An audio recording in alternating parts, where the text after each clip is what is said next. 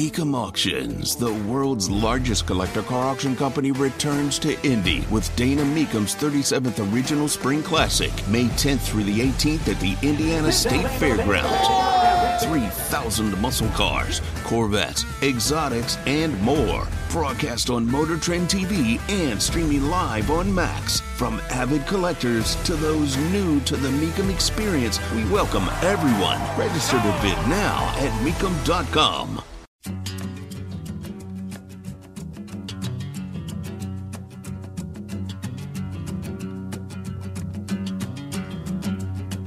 So the talk has been about Harvard and MIT and University of Pennsylvania and being in front of this congressional committee and Congresswoman Elise Stefanik asking the question. You know, you you, you have students chanting uh, from the river to the sea, Palestine will be free. They're calling for genocide of Jews. Does this uh, run afoul of your uh, rules there on campus?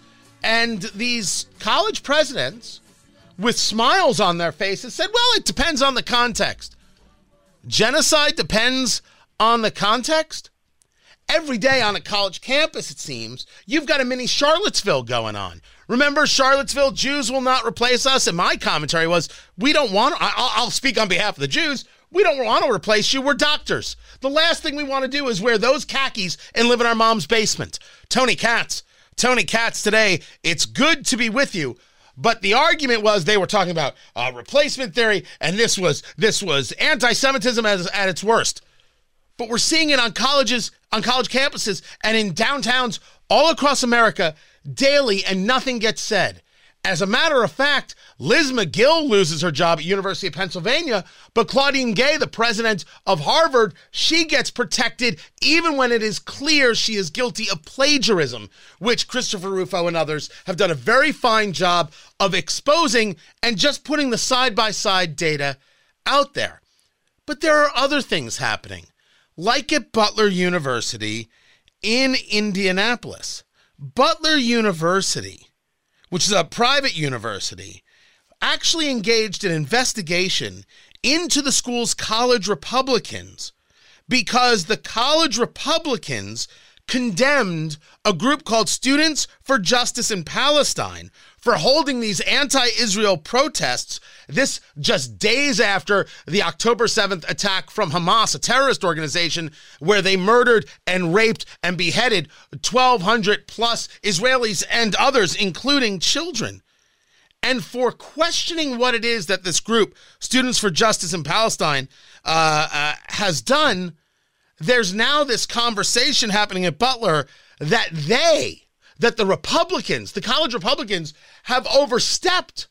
And they're now, they're now in the hot seat. Tony Kinnett has been reporting on this, investigative columnist with the Daily Signal and a radio host at my home station, 93.1 FM WIBC in Indianapolis. You hear him nightly, uh, 7 to 8 p.m. Um, your your job, uh, Tony, is is to find the stories and and when you're in your world, the stories come to you. How did this story from Butler University come to you? So I first heard about this protest that had been scheduled because it was days after the Hamas attack into Israel. There had been no retaliation from Israel, just the Hamas invasion uh, and the harm of civilians, uh, harm putting it lightly. And this huge day of, of jihad was coming up, and so there was going to be this protest in Indianapolis. So I covered it live for the Daily Signal and WIBC. Walked around with my camera, filmed several hours of footage to kind of see what was going on, and then for the next couple of weeks, kind of nothing.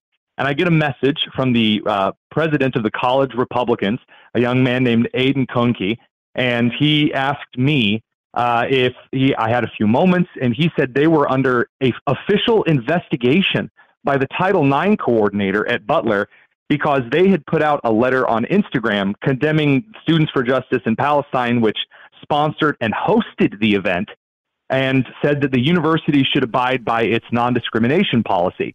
They said they were being investigated, this being the college Republicans, for inciting harassment and violence towards Muslim and Palestinian students. Now, and it had been going on at that point for five weeks. Let, let, us now take just a quick step back. This group, Students for Justice in Palestine, uh, as as as you uh, ha- have noted this is a group that's been suspended from other campuses, including Rutgers uh, campus, Rutgers University. I don't always know if I agree with those kinds of maneuvers, but there's no doubt that Students for Justice in Palestine, which I've talked about before, a leftist organization, a socialist organization, and very clearly, and, and your research bears this out, an anti Israel, anti Jewish organization. Yes, the, the, things that were chanted by that uh, protest setting, uh, the protesters at that rally are deeply anti Semitic. From the river to the sea, that ethnic chant and also, in my opinion, the far more disturbing, not a victim, not a crime chant saying that Israel actually wasn't a victim. So therefore, the Hamas terrorists were not actually committing a crime. And they actually claimed that the GOP group at Butler was lying when they accused the protesters of saying that. But I have the footage of them chanting that. That's why Aiden originally contacted me. And so this this Republican group then posts a letter saying this is wrong. That's what they said. This is wrong. Do you have a? It, was there anything that you read within the the letter itself that could be construed as somehow threatening, or was it just the exposing of what happened, Tony? In my opinion, you can read the letter for yourself up at the Daily Signal. Uh, in my article, we post the full letter that was up on Instagram. The article condemned the actions as anti Semitic. It accused the members of the Students for Justice in Palestine organization as celebrating the deaths of Israelis by chanting, not a victim, not a crime, and uh, then said the university should act according to its non discrimination policy. To me, that's the opposite of incitement. If I ask the, the authority organization to act according to their laws, uh, if I ask, you know, someone to investigate and then carry out according to policies, that's the opposite of vigilanteism and incitement. I'm asking for calm, respectful investigation to be done. As you write, talking to Tony Kinnett, he is uh, an investigative columnist for the Daily Signal, a radio host at 93.1 FM WIBC in Indianapolis. The college Republicans called for Butler, Butler University, to follow the non discrimination policies you're discussing of its own Office of Student Activities. But you're saying that the person who runs the Title IX side of, uh, uh, of things turn this back on the Republicans. First, what is the Title IX coordinator? What is their job? And what did the Republicans specifically hear from this coordinator at Butler University? The Title IX coordinator currently at Butler University, her name is Azure Swinford. She was just hired on in August of 2023. She used to work at Indianapolis Public Schools in their Title IX office. Title IX is gender related discrimination law. Uh, Title VI would be more racial discrimination law, which is what Butler is alleging here. But uh, according to emails that we received, uh, Swinford received complaints from the pro Palestinian students and then filed basically a request for investigation. And then Butler appointed her, the lady who filed the petition for investigation, to investigate the situation. But by that time, again, according to the emails that she sent, she had clearly decided the college Republicans were guilty because she told them, take down your Instagram post, and I quote, don't post anything else that incites, end quote.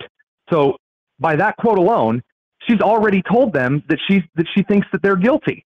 And then the next five weeks were silent. She said they could be disbanded. Maybe the university would give them a warning.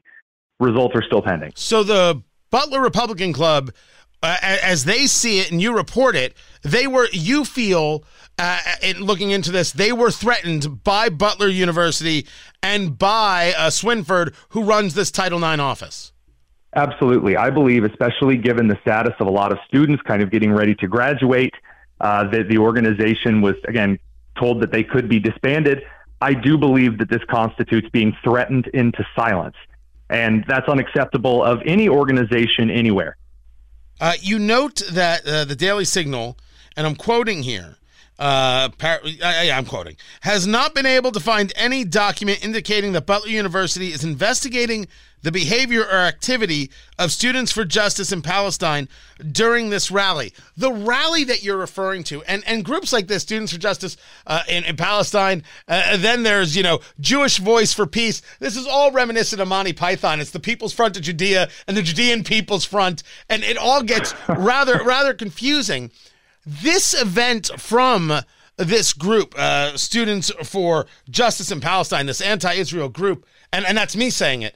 Um, this didn't happen on the Butler campus. Does that change the dynamic of how Butler responds to it? According to the non discrimination policy in the student handbook, students are students at Butler, whether they are on campus or not on campus. That's the agreement signed with student organizations and with students between Butler when they go to the university. And because of that, everyone has to play by the same rules.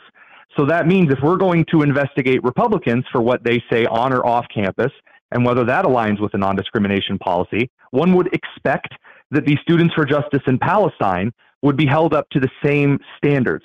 But in this situation, that does not appear to be the case. The um, the Butler University uh, Republican Club there. Uh, have they? You're saying that it's been weeks that they haven't heard anything from the university since this, or has there been more conversations of if you do this, if you say that, if you have an event here, you will be held responsible and possibly expelled, etc.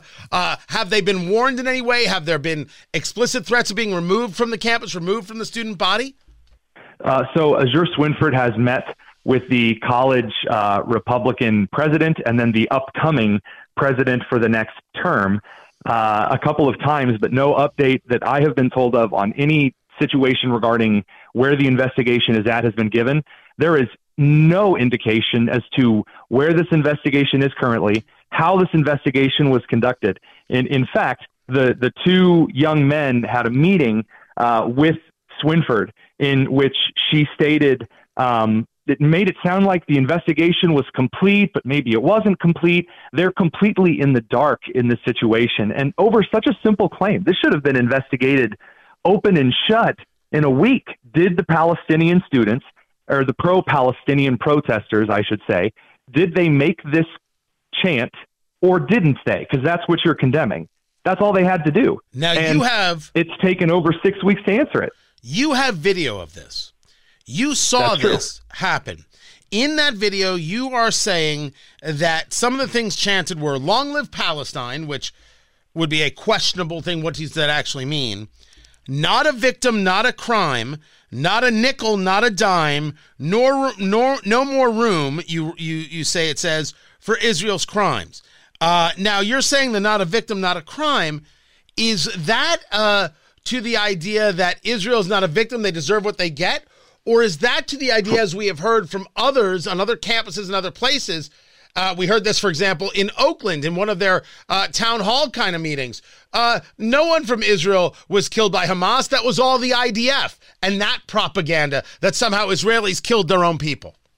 I've heard both, but at the time when that chant was chanted, I had not seen on social media or abroad anyone saying that Israel had done this to their own citizens. At that time, the justification on social media because remember at this time Hamas was still openly bragging with social media and GoPro videos of what they were doing.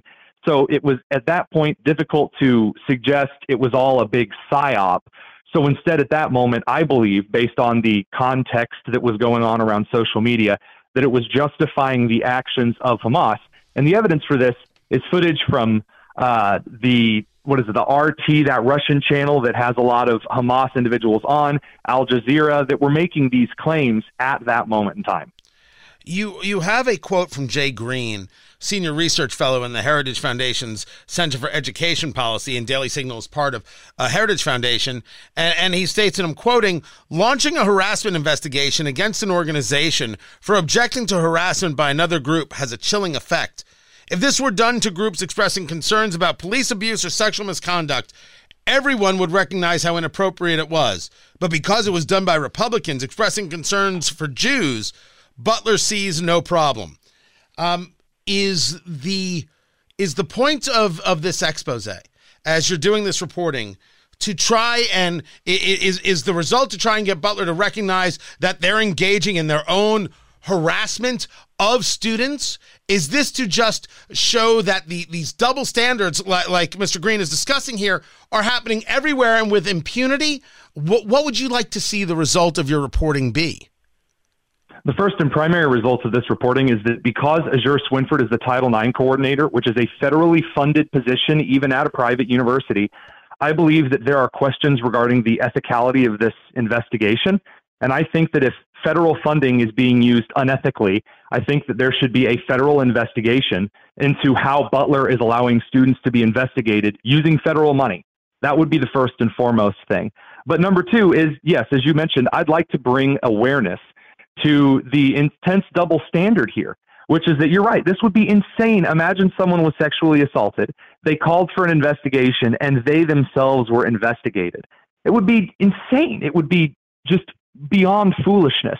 But this is the standard that a lot of these DEI offices have set. I mean, Swinford is the, I think, the associate director or the assistant director of institutional equity. And this is how these organizations function. Some groups are protected, some groups aren't. And that determines who receives justice and who doesn't. Tony Kinnett, investigative columnist for the Daily Signal, weeknights, 7 p.m. on 93.1 FM WIBC in Indianapolis. You find him on the X Twitter at the Tonus, T H E T O N U S. Tony Kinnett, always appreciated. I've got more to get to. I'm Tony Katz, and this is Tony Katz today.